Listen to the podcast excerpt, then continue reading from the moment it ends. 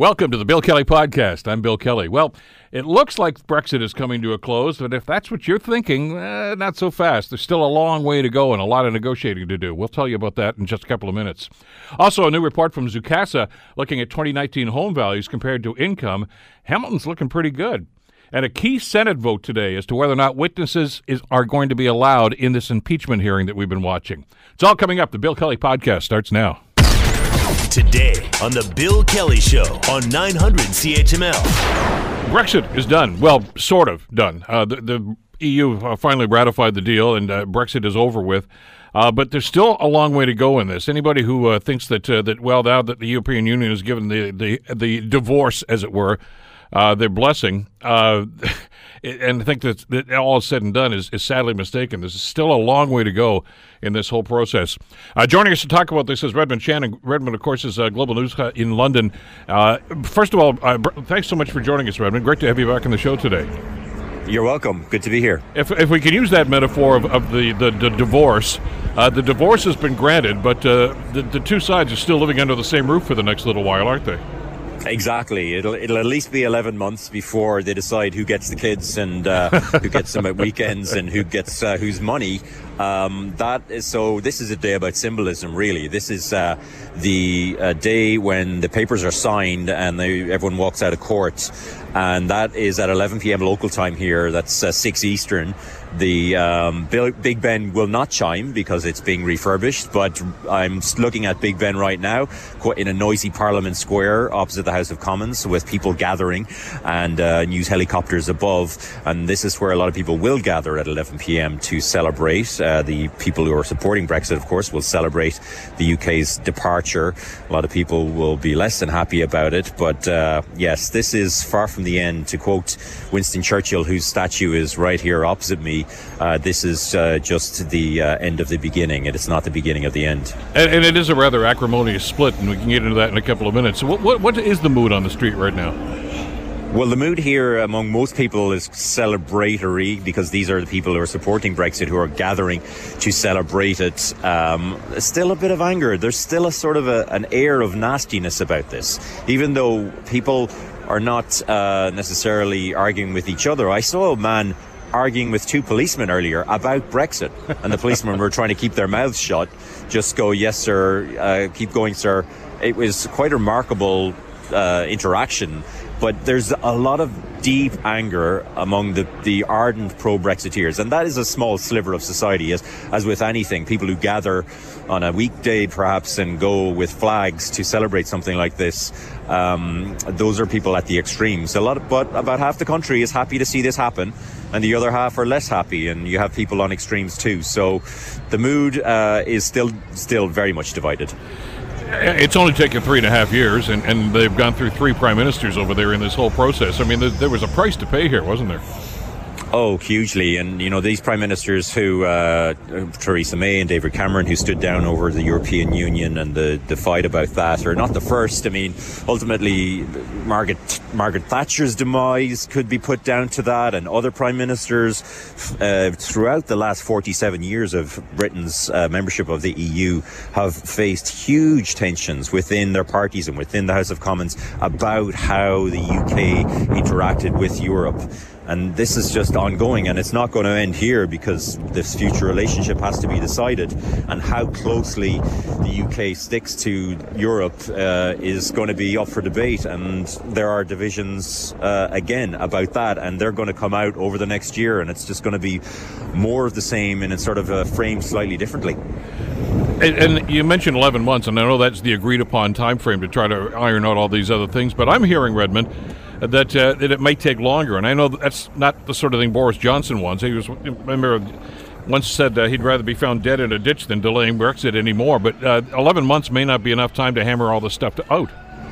Yeah, that's unsurprising, because this is potentially 11 months to strike a free trade deal with the EU from the UK side. It took Canada 7 years to strike a free trade deal with the EU. Now, of course, Britain is fully aligned with the EU as we speak. They're still a member for the next few hours.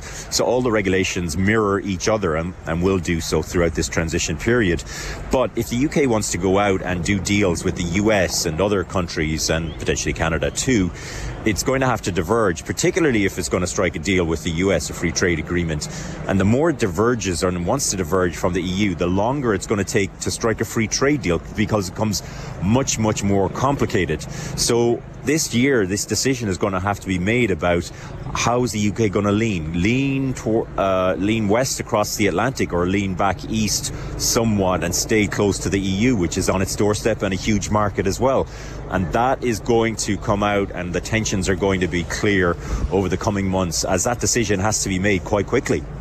Redmond, what's going to happen in Ireland? I mean, that was one of the more contentious issues in this whole debate, and it hasn't been resolved yet. It hasn't completely been resolved, but part of this divorce deal that Boris Johnson passed through Parliament did resolve part of it insofar as the final agreement will allow for some customs checks to be in place within the UK. So that is between the island of Britain, mainland Britain, and Northern Ireland, which is part of the UK. So some goods travelling from Britain to Northern Ireland will be subject to customs checks after this deal. And that is hugely contentious among pro-British unionists in Northern Ireland who see this as something that loosens their links to the United Kingdom. And that was the deal that was done in order to keep the border open between Northern Ireland and the Republic of Ireland, which is, of course, staying in the EU. And that's seen as vital to the peace process. But whether or not these customs checks could ignite tensions on the pro-British side of the divide in Northern Ireland, well, that remains to be seen. And it's just how prevalent and how stringent those checks will be. Boris Johnson is still saying that those checks won't happen, but it's in the deal. All experts say that's exactly what's in the deal. And it's a lot of politics and, wording, and how people are wording things is how it's being played right now. But the reality when the rubber hits the road is going to be seen over the coming months and years. And that's maybe one of the unintended consequences of this whole situation. I mean, those of us that still have very, vivid memories of the tension between Northern Ireland and Ireland, the Republic, of course. That seemed to be settled, of course, with the so-called Good Friday Agreement a few years ago, and that border was really inconsequential. But I guess what the concern here now is, what's this going to do to the mindset of the people if they do start these checks from both an economic standpoint, and of course, there's a concern that this is going to just rekindle some of those acrimonious feelings between the two sides. Yeah, that's right. And it ultimately came down to what Boris Johnson could sell. And it wasn't that different to what Theresa May was trying to sell to MPs, but he sold it better, shall we say. He's a better salesman, obviously more gregarious and able to do it. And it sort of came down to selling it to British Conservative MPs from England and whether they wanted Brexit more or do they want to keep the United Kingdom 100% as it was.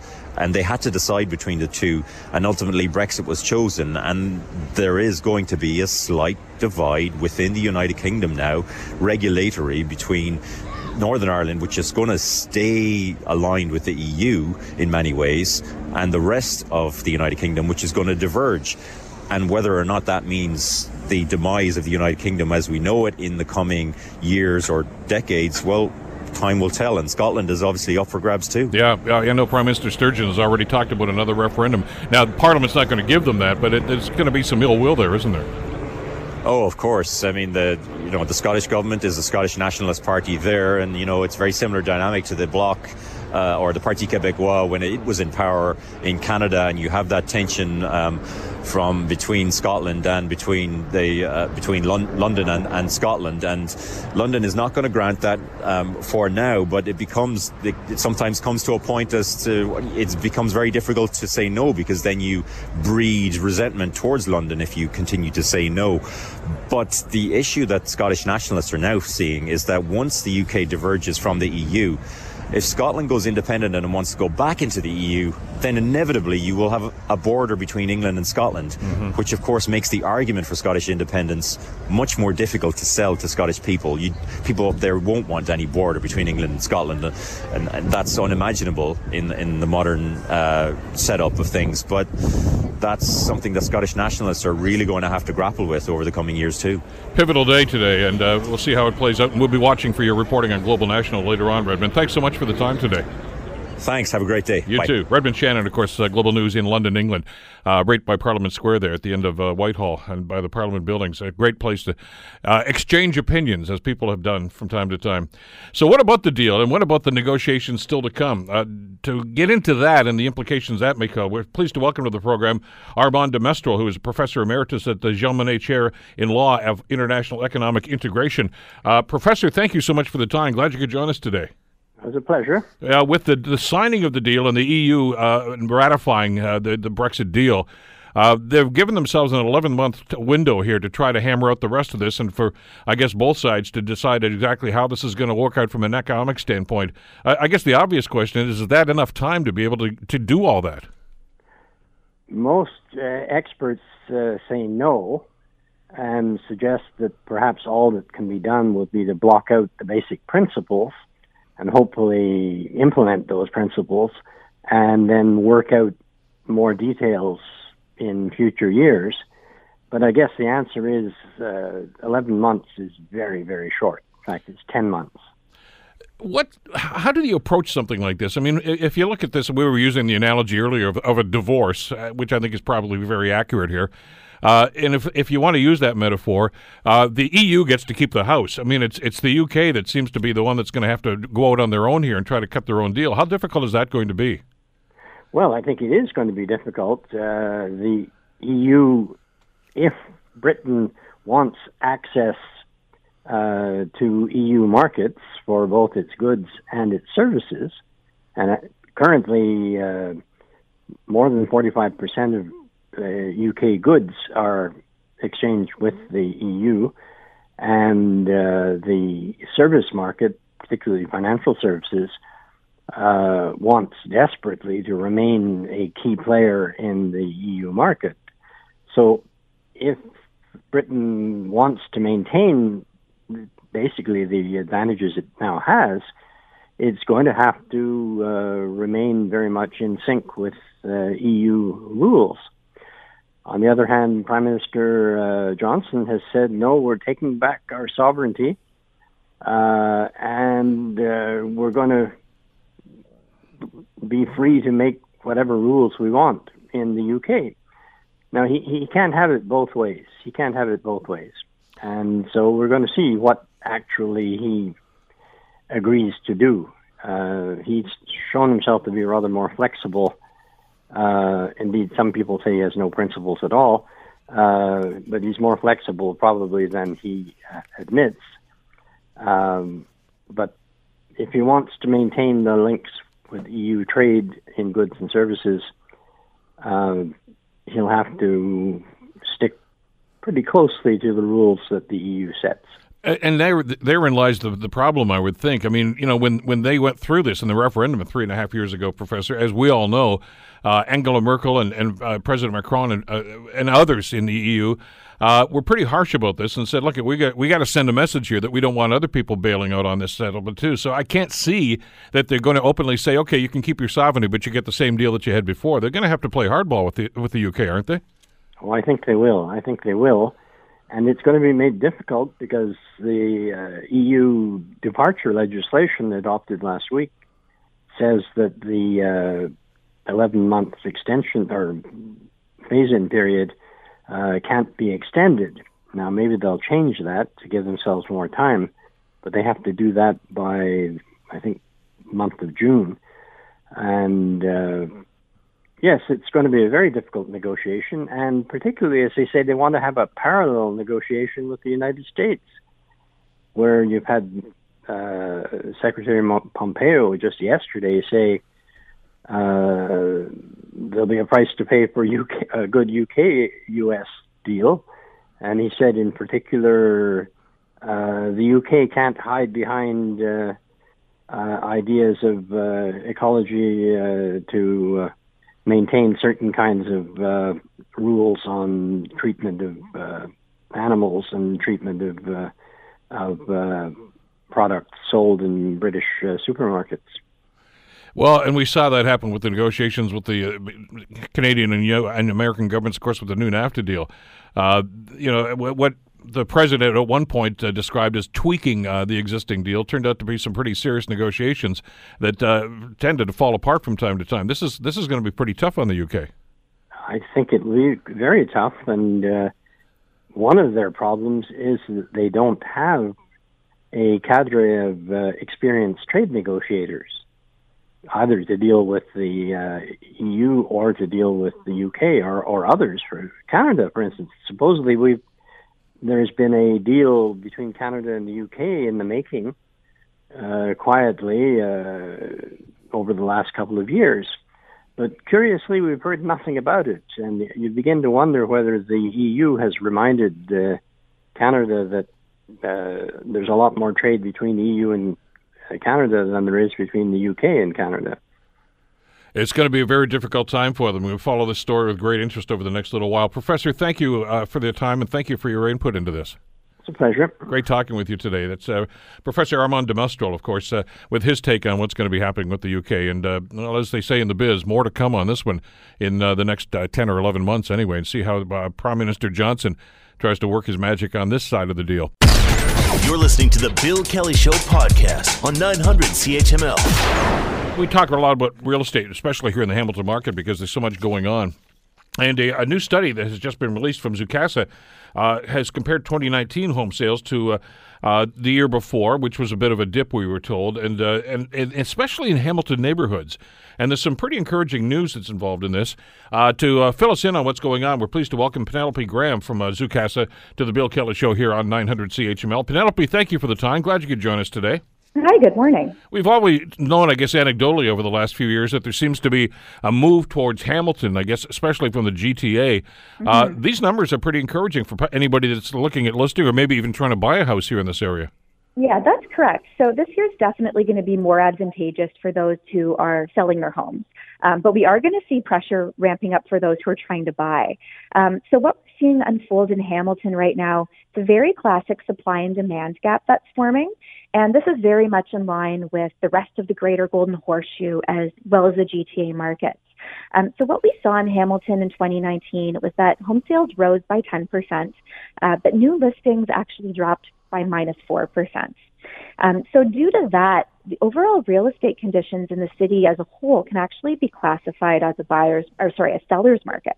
So when we have a seller's market, that's going to lead to an increase in things such as bidding wars for the properties that are available. You might see buyers who are willing to drop more of their conditions like financing and inspection to sweeten deals. And of course, when seller's market conditions stick around, that puts upward pressure on prices. So as I said, it's a good news story if you're looking to offload your property this year, but it might be a trickier time for buyers to break into the market. Penelope, are we ever going to get back to those crazy days from a couple of years ago when, the market just went off the map and like you say, there were people, lined up down the street to put an offer in on a house? Mm-hmm. So, that market peak that we saw in 2016 and 2017, where we saw some unsustainable price growth, that, of course, prompted some new policies from the former Liberal Ontario government. Yeah. They put in that fair housing plan. What we did see as a result of that, and this led to a chillier 2018, was that kind of psychologically cooled the market. People aren't really willing to list or buy when they think that the market's in flux. So we did see a little bit of a chillier 2018. Of course, as well, there was that federal mortgage stress test that was introduced. Yeah, I know a lot of realtors I talked to were pretty upset by that and thinking it was going to have an impact. I guess it did. Yeah, it's a fairly controversial measure because on one hand, you've got the Department of Finance saying, well, this is a stopgap to prevent risky borrowing. We don't want people biting off more they can chew. We want to encourage responsible borrowing. But on the other hand, it did knock a lot of buyers out of the market because what it essentially does is it makes you, if you're applying for a brand new mortgage, you have to prove that you could afford one that's 2% higher than what your bank is actually going to give you. However, towards the end of second half of 2019, we started seeing a lot of these buyers come back to the market. And that's because we had you know, historically low interest rates, low mortgage rates last year, and that certainly, you know, helped sweeten their budgets a little bit. But they also went back to the savings drawing board in a lot of cases. So they're coming back armed with larger down payments. They're ready to make a second play into the market. But, you know, there's also a large increase in population that's coming to southern Ontario, and Hamilton is certainly a focal point of this. You know, so you've got a lot of immigration and migration. There's really strong business centers in southern Ontario. And then, of course, there's what we call the spillover effect from the city of Toronto itself. So as we know, there's a lot of people who are priced out of that urban center. They're looking for commutable cities and towns where real estate is comparably cheaper. And Hamilton, for a lot of those buyers, kind of proving to be in that sweet spot. You know, it's still a very large urban center. There's a lot of amenities in Hamilton that appeal to millennials and first-time buyers. So you've got a strong art scene, strong dining scene. A lot of the neighborhoods are really walkable. There's also great access to nature, and that's very appealing to a lot of buyers. So that's, you know, a combination of all of these factors is what's driving increased demand in the city. And I'll do a breakdown on that in just a couple of minutes about which parts of the city are actually benefiting most from that. But the concern we had, you know, when the mortgage stress test came in, and it did cause a lot of stress to anybody that wanted to buy a house, was that it was going to have the impact. And as you say, the stats seem to bear that out. But they came back a year later. The parameters were still there, Penelope. If these were the same people that took a pass on it in 2018, where'd they get their money in 2019? Was it the bank of mom and dad? Because the banks were being pretty stiff with a lot of these people. Well, it's a combination of things. The Bank of Mom and Dad is certainly, you know, an increasing presence that we're seeing in the market. So these cash infusions for buyers who are lucky enough to get family gifts, that's certainly going to give them a boost with their down payments. But as I mentioned, interest rates were extremely low last year. They were lower than they were in 2018. We saw the Bank of Canada keep its rate on hold all year long. That really allowed for lenders to be very stable with their rates, both variable and fixed mortgage rates. And so that gave, you know, buyers who might have been priced out in 2018 a little bit of a step up. So even though they're still stress tested, being stress tested at an overall lower rate, which certainly helped in some circumstances. All right, let's do a bit of a breakdown, if we could, about some of the neighborhoods here. And I was surprised at this. I mean, I live in Ancaster. All of us know that. I've been up there for about 15 years now. We just love the neighborhood. But apparently one of the hottest neighborhoods right now when it comes to buying new houses is the east end of the city. Yeah, so the neighborhood where we saw that home price gains were the strongest in comparison to incomes was actually the area that encompasses Kentley, Lakeley, Grayside, etc. So there we actually saw home price gains last year exceed incomes by 142%. And these are both for median income buyers and median homes. So very much the middle part of the market, middle-class buyers, those who are in the top 50% threshold of all earnings. So there you're looking at a median home price this year of just over $472,000. That's $81K higher than it was in 2018. Meanwhile, the median income there is just over $56K. And there's a few reasons why it's been really popular. There's some very established retail and business centers there. It's got, you know, good walkability. You're close to the lake, but you're also close to the highway. So if you're a buyer who's coming in from Toronto or, you know, perhaps another community and you want something that's within commutable distance, this is a really attractive neighborhood option. So we think that that might be, you know, one of the factors that's driving demand there. Some of the other neighborhoods that we saw, you know, in the top three where home gains almost were entirely relative to incomes was the neighborhood with Delta, Gage Park, St. Clair. So there, the home price gains that we saw last year are 93% of incomes. So prices are up just over $37K. You're looking at a median home price of just over $476,000. Also, Crown Point and Gibson, we saw a very similar trend play out. The gains there, about 89% of incomes. And, you know, what all of these communities have in common is you've got a median home price that's below that $500K mark.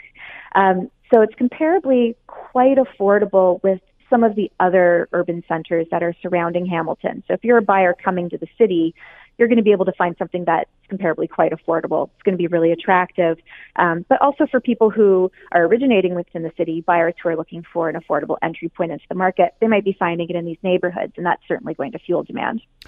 Interestingly enough, though, you talked about some of the assets that our city has here that are attractive to people. Well, you know, the art scene, of course, and that includes music, by the way, of course. And, you know, we've got the art crawls and some of the other entertainment amenities and a great restaurant scene, of course. And a lot of that is along King William Street and James Street North, which is in the downtown core. And people seem to want to move close by where those amenities are. Absolutely. You know, and certainly with that first-time home buyer segment, the millennial segment, you know, we know that these home buyers really value walkability in their neighborhoods. They value very vibrant social scenes. They want to be able to have the amenities that a big city would offer. So Hamilton does have some neighborhoods where, you know, it's really attractive that they are able to offer those amenities, and they're going to be a draw for those reasons. What about public transit? Is that a concern for people when they start looking at a market like this?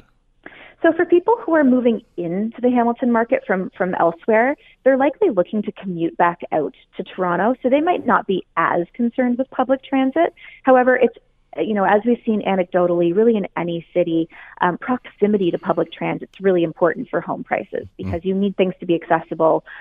People are always going to be looking for easy ways to get around the city. So in general, you know, proximity to public transit is an important factor for home prices. I mean, we certainly see that in Toronto. I mean, you know, just about every stop on the subway line, especially the Bloor subway line, you'll get these little nodes here of condos and apartment buildings and everything because people just want to walk downstairs and get onto the train. And clearly, I guess the same thing is going to happen here. We don't have all-day go service yet, although it's been promised. But you'd like to think that there's going to be these little enclaves around the go stations as well. And developers are certainly aware of that. You know, the developers who are planning new communities, proximity to transit is a very high priority for them. So they're really going to be looking to increase density along those transit corridors. And those who are already in established neighborhoods around those transit corridors will likely see a little bit of a boost just because of the increased demand there. What about when something like this happens and the market sees that there's some action here in the Hamilton area? Is there a concern here about speculators, you know, people that are going to buy just because they want to get in on this and look for an opportunity to make some money? Or are these legitimate buyers that want to actually live in the accommodations, in the houses? It's hard to say really what the makeup of buyers are. We do know anecdotally from the agents who work with Zucasa that Hamilton continues to be really attractive for end users, for people who want to dwell in the city. For them, what they're really looking for is that comparable affordability. But of course, when you have a hot market situation, there's always concern that there's, you know, going to be speculative forces at play. If something is offering great value to break in at the ground level, and you think that you're going to see great increases over time, that could certainly be a draw for investors. But I think at this point in time, a lot of the home price increases that we're seeing are as a result of the end users who are actually dwelling in their homes. This looks like a pretty good news story, and that's gratifying to see, especially for people in the industry or people that just want to move to the city. I mean, there's a lot of good things going on here.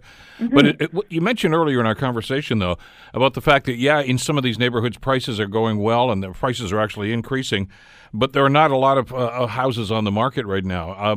Is that a concern? I mean, obviously, that drives prices up, and it's great, I guess, if you want to sell because you know that there's going to be a willing list of people, I'm sure, that want to look at your house and possibly, you know, make offers on a situation like this, but housing stock is always going to be a concern.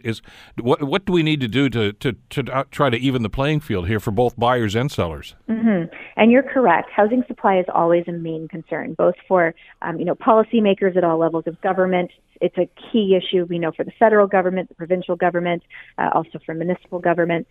You really want to make sure that there's enough supply to suit demand so you're not getting that unsustainable price growth. And it really comes down to, you know, good building policy. Are we building the kind of supply in these markets that are going to be accessible for the majority of buyers? Because, you know, one thing that we're seeing, just to take it to the city of Toronto, you know, anecdotally, we see a lot of development happening for condos, but they're smaller units. They're still at the higher end, priced end of the market. They're not necessarily suited for growing families, or, you know, that bulk of the market that has the greatest need. So it's really important that we see that kind of development. That's really going to be, key for that bulk of home buyers who are making up the majority of demand. And when we see a supply and demand gap growing, like I said, it's good news for sellers, but it will continue to put pressure on buyers. And it's not something that you want to see unsustainably increased over time, because that's when you start to get the kind of conditions we saw in 2016 and 2017, where price growth was really rampant and, it became a little bit too hot to handle and the government felt they had to step in. That was insane. Mm-hmm. I know we had family members that were involved in trying to, buy a house. And, there were people who were taking sealed offers. There were auctions. There was bidding going on. Mm-hmm. It was just insanity. But it seems to have cooled off, obviously, a little bit. But I guess the lack of stock to a certain extent, though, Penelope, puts pressure on, to a certain extent, on realtors. I mean, probably mm-hmm. 2 or 3 times a week, I get something in the mail or stuck in my front door there. Hey, thinking of selling. I guess they have to go and cultivate some of this stuff times and try to move the market along to try to find product to sell in some cases. Yeah, absolutely. I mean, having a lack of supply is going to put pressure on anybody who is involved in the real estate industry.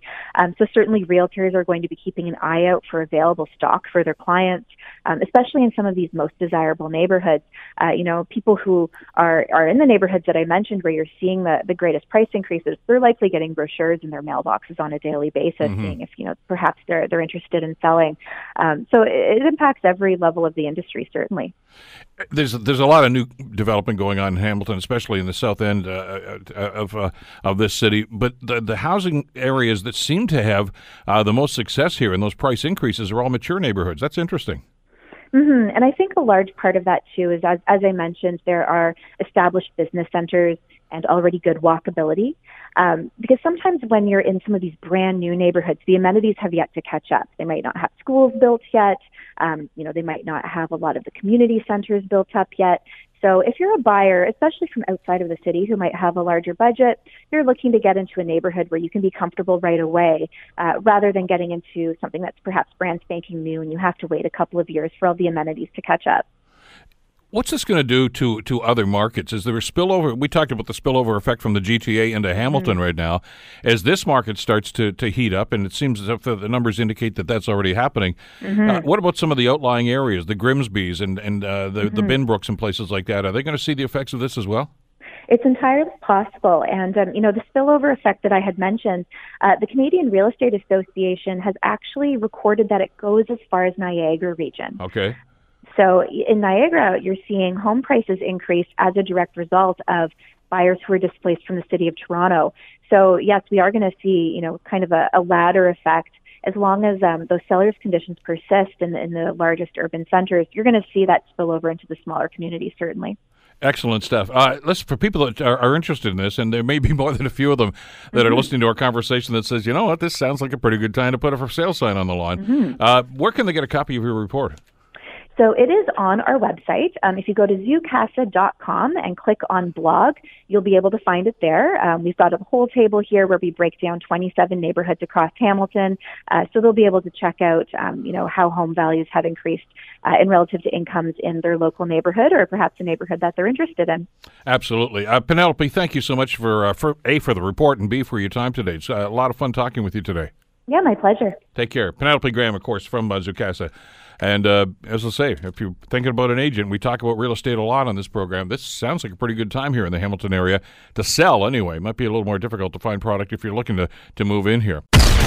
You're listening to the Bill Kelly Show podcast on 900 CHML. Right now, though, this is a big day in Washington. Of course, we know the impeachment trial has been going on for some time now. Still no witnesses, still no documentation or evidence is being allowed in. But this is a big day because there is, a vote that is probably going to happen today that could determine exactly what's going to happen, although I think we all know what the eventual outcome of this is going to be. But as a matter of fact, it may even shut down today if certain things happen and certain votes are taking place. Joining us to talk about this is Brian J. Karem, executive editor of Sentinel Newspapers, political analyst on CNN, and a White House reporter for Playboy. Brian, thank you for the time. Glad you could join us today. Glad to be here. I guess the big question everybody's asking is, does Mitch McConnell have the votes to kill this thing today? That is the big question, and there are a lot of people playing it close to their vest. Increasingly, it looks like the pressure to call witnesses is having an effect, but also it looks like it's that effect may be to have no witnesses. It depends on, I mean, there is overwhelming majority of people polled want to see witnesses. Who ever heard of a trial without witnesses? But the Republicans have really kind of circled their wagons, and we'll see. I don't think anyone has an accurate count of the votes other than Mitch McConnell, and he has played it very close to his vest. Earlier this week, it looked as if he was going to lose this battle. It looked like there was going to be some folks fall off. I mean, Romney is one of them. Obviously, he's been pretty outspoken about this. But when push comes to shove and they actually have to vote on it, it seems as if they've kind of gone back into the fold. Well, you need 51 votes, right, to do it. They have a 53-47 majority. So they could lose Romney and one other, and they'd be okay. Hell, they could lose three or four and gain three or four Democrats and be okay. So McConnell's not only counting Republicans, he's counting Democrats. And we'll find out. I mean, it's really going to boil down to do you value your – it's not even party over country. It's your own job over country is what it boils down to. And some of these people are voting because they think they'll keep their job in doing so. How much of it is a fear factor here, fearing about repercussions from Trump and the Trump team if, in fact, they go against him? Well, I think that plays a large part in this. You know, the comment, heads on a pike, has been issued. So, yeah, there are people scared that there'll be retribution from the president because they know of his foul nature and they don't really wish to go up against it. I find that disheartening because, you know, the country I was raised in, it was vote your conscience, not your party or your despot leader's policy. So that's kind of disheartening, but we'll see where it goes at the end of the day. There's still, you know, they come into session at 1 o'clock Eastern, and there'll be questions and debates, and we'll see what happens. Let's face it, when we talk about whether or not they're going to allow witnesses, I mean, this is really about John Bolton, isn't it? Well, it's about John Bolton. It's about Mick Mulvaney. It's about all the people that the president has said he doesn't want to have testify. It might be about Lindsey Graham. The Republicans want to make it about Hunter Biden. There's a whole lot on the table if you allow witnesses, which is why the Republicans don't want it. It'll prolong the it's going to prolong the inevitable. I don't think they'll ever get 67 votes to get Trump out. But the longer this goes on, the more it damages his presidency, and the closer it runs up to the State of the Union, the more tension will build. And that seems to be an arbitrary deadline that McConnell and Lindsey Graham have both talked about, that they want to see this wrapped up because they don't want to see it crashing against the State of the Union. But that's really all about public perception, though, isn't it? When it's not about justice. Well, no, none of this is about justice. It's all about the public perception. I mean, you had Lindsey Graham, you've had Ted Cruz, you've had Mitch McConnell come out and say they've abandoned their role of as independent jurists, and they've sided with the president. So what exactly do you expect to see but a show trial? One of the more interesting, if not disturbing things, of course, was the defense put up by the Trump team, especially Alan Dershowitz earlier this week. And it's fascinating, Brian, to see the evolution of their argument. It started out months and months ago with, no, he didn't do this, and then it was, okay, he didn't do it, but it's, you know, it's not the way you said it was. Dershowitz essentially was saying he can do whatever he wants. He's the president. If he says if he's going to put his interest ahead of that, so what? Well, you know, that's really not a surprise because I sat in the White House briefing room when Mick Mulvaney said this is the way it's done all the time, get over it. Yeah. That has been the fallback position since Mulvaney came forward and said that. And so all their other defenses have failed. This is their fallback position, which is we can do what we want, to hell with you. And that's a frightening position to be in. There was an interesting parallel going on yesterday, Brian, that was being reported all over the place. I guess this is not the only legal action that's going on in Washington right now. I guess in another courtroom someplace else, they were arguing whether or not documents that the Congress had asked for should be released. And when the judge said, well, you know, if you don't get them, what are you going to do? It was the Trump lawyers that said, well, you have to impeach them then. And this is going on out of one set of lawyers, while these guys on the other side over in the Senate are basically saying, you know, you can't impeach him for doing this. So there's to suggest there's an incongruity there, I think it'd be a massive understatement.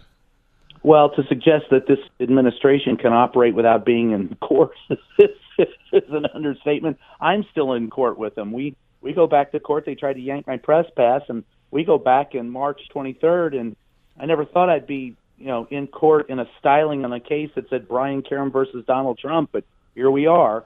He has, if he can't get what he wants, he goes to court, and he knows he may not win in court, but he knows that he can slow the process down. And so the Democrats tried to actually subvert that or short-circuit that by not pursuing in court the subpoenas that they wanted, and instead impeached him. And that's one of their arguments, is that you didn't follow the proper procedure. You should have taken it, you know, for months and months and months and gone through court. And so, yeah, if nothing else, Donald Trump knows how to throw things into a courtroom and slow everything down. Brian, what about the lack of attention span that seems to be prevalent in this thing? I mean, last Sunday when the New York Times broke the story with the little excerpt from Bolton's book, from the manuscript anyway, there were shockwaves going around. Everybody said, well, this is a game changer. That seems to be off everybody's radar right now. It 3 days later and there's so much else has gone on. So what? That seems to be the attitude. Well, that's the way Donald Trump operates. It's chaos in a blender. His idea of governing is don't watch this and don't watch this and, oh, look, smoke, oh, a squirrel. You know, it's every 30 seconds there's something. That's the hard part about covering this administration is, you know, it used to be, I compared it to, they would take one gumball out of the machine and put it into play, previous administrations, and walk that thing through till its very end, and you would follow that issue. This administration walks up to the gumball machine with a baseball bat and scatters everything everywhere and says, oh, look, go find. That's how they deal with good news, bad news, any news. And if you don't like what the president says, wait 30 seconds, he'll change his mind to, you know, another brand of chaos. And that becomes the new normal now. I mean, you know, it used to be a shock to think that somebody would lie about this, going back to the Nixon impeachment, of course, or attempted impeachment, obviously, from years ago. But that's the new normal. I mean, you expect that from this president, and that seems to be part of the defense. Yeah. So what if he changed his story? Dershowitz even said that. Yeah, I know what I said during the Clinton impeachment, but I've changed my mind. Well, I guess it depends on who's getting the paycheck. Well, these people have there's no limit to their hypocrisy, and it is new. I don't call it normal. It's abnormal, and hopefully at some point in time, cooler heads and wisdom will prevail. But right now in this administration, It's like a ferret on Benzedrine. It's just crazy. Brian, what are you hearing about Bolton's book? I mean, we got a little snippet of it, of course, the other day, and then there was another one, I guess, about midweek that suggested that, you know, he does favors for dictators around the world. I think we already knew that anyway, but is it going to be this damning piece of evidence that everybody seems to think is going to happen? Well, we don't know, do we? I mean, that's the assumption. Everyone who has testified in this impeachment has gone on record and has testified, hasn't said much nice about the president, and they have not been able to get anybody on the record to say, you know, great things about the president. So it will be interesting to see if Bolton can be put on the record, if he will be called, if there will be witnesses, and what he has to say. I think it's imperative to hear what the man says. If he exonerates the president, okay. If he doesn't exonerate the president, okay, but he should be heard. You know, the rule of law in this country has long been that, you know, in a trial, every man's evidence should be heard. But in this case, not so much. I mean, we are going to hear Bolton's side of the story eventually. I think, what is it, March 17th, the books are going to be released? I don't think you can keep it from being released, no matter how much Donald Trump would like it to be released or suppressed. I think that prior restraint has been roundly criticized, and there is no prior restraint. But, yeah, who knows? This is the Trump America, the Banana Republic of Donald Trump 2020. Talk to me about the ramifications of this. If this goes through, I mean, he's obviously going to be exonerated by the Senate. I mean, McConnell, I know, has the votes for that, and he knows it as well. Whether or not they're going to hear witnesses, that's probably inconsequential to the final outcome here. But what does this do to the United States? Not just for Trump, but I mean for future presidents as well. The indication I'm getting here is it basically means that the Senate and Congress, well, the Republicans anyway, are basically giving the executive branch, i.e. the White House, a blank check to do whatever they want, whenever they want, to whomever they want. And that's frightening, whether it's a Republican or a Democrat. I think checks and balances have to be maintained. And if you're going to let this president get away with it, then the next one down the line goes, well, hell, you let Donald Trump get away with it. Why not me? And it's going to be a very hard argument to make against, especially if you have someone who's, you know, I mean, you could see someone from the far left doing exactly what Donald Trump has done, and with the bluster of his base behind him, could do the same thing. And that's frightening. This is, you know, this country is, in my lifetime, has not been this divided. But the scary part is not just the division, but the lack of education and the lack of understanding of what it is that they're doing. There's a guy in the House who said, I wonder if I'm looking at the extinction of the human species. And I go, well, maybe the extinction of the American government, but, you know, hopefully not the extinction of the human species. Well, what seems to scare a lot of people, and it scares me too as an observer, Brian, is we know that there's always some tinkering come election time. You know, I mean, you know, the House will do gerrymandering at certain districts to kind of swing the vote one way or another in their favor, and we get that. But this is blatant. I mean, this is right in front of everybody, where Trump is actually petitioning a foreign government to go and investigate and take out one of his political rivals. I mean, you know, that's the stuff that you see in movies, but you don't think it's actually happening. But that's setting a precedent, as you mentioned, for future administrations. Well, and it gives you an idea of what Trump's going to do if he's unfettered. Yeah.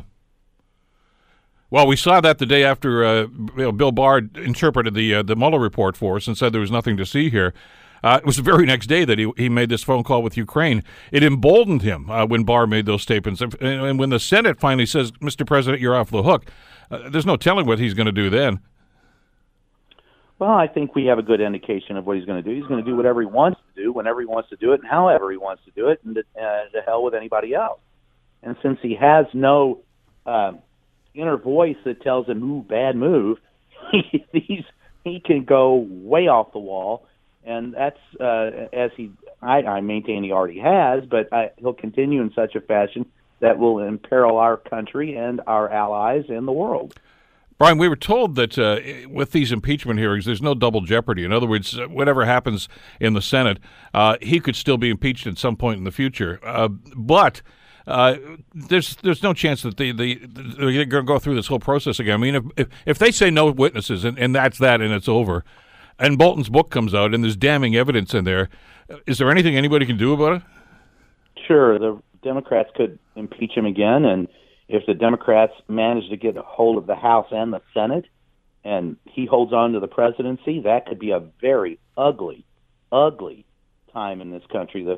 If he wins re-election, and the Senate is wrestled away from the Republicans, and the Democrats hold on to the House, you will see an impeachment and a conviction and a removal, and you're going to see people very angry from the far right who say that it's nothing but a political hit job. And so it's not going to be, however this goes down, it's not going to be pretty.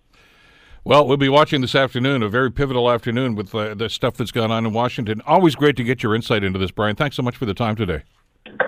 Sure, anytime. Take care. Brian Karem, of course, political analyst on CNN, who will be watching as the world will be watching today to see just what happens at the Senate. The Bill Kelly Show, weekdays from 9 to noon on 900 CHML. The Bill Kelly Podcast is available on Apple Podcast, Google Podcast, or wherever you get your podcasts from. You can also listen to The Bill Kelly Show weekdays from 9 till noon on 900 CHML. I'm Bill Kelly. Thanks again for listening. And don't forget to subscribe to the podcast. It's free, so you never miss an episode. And make sure that you rate and review.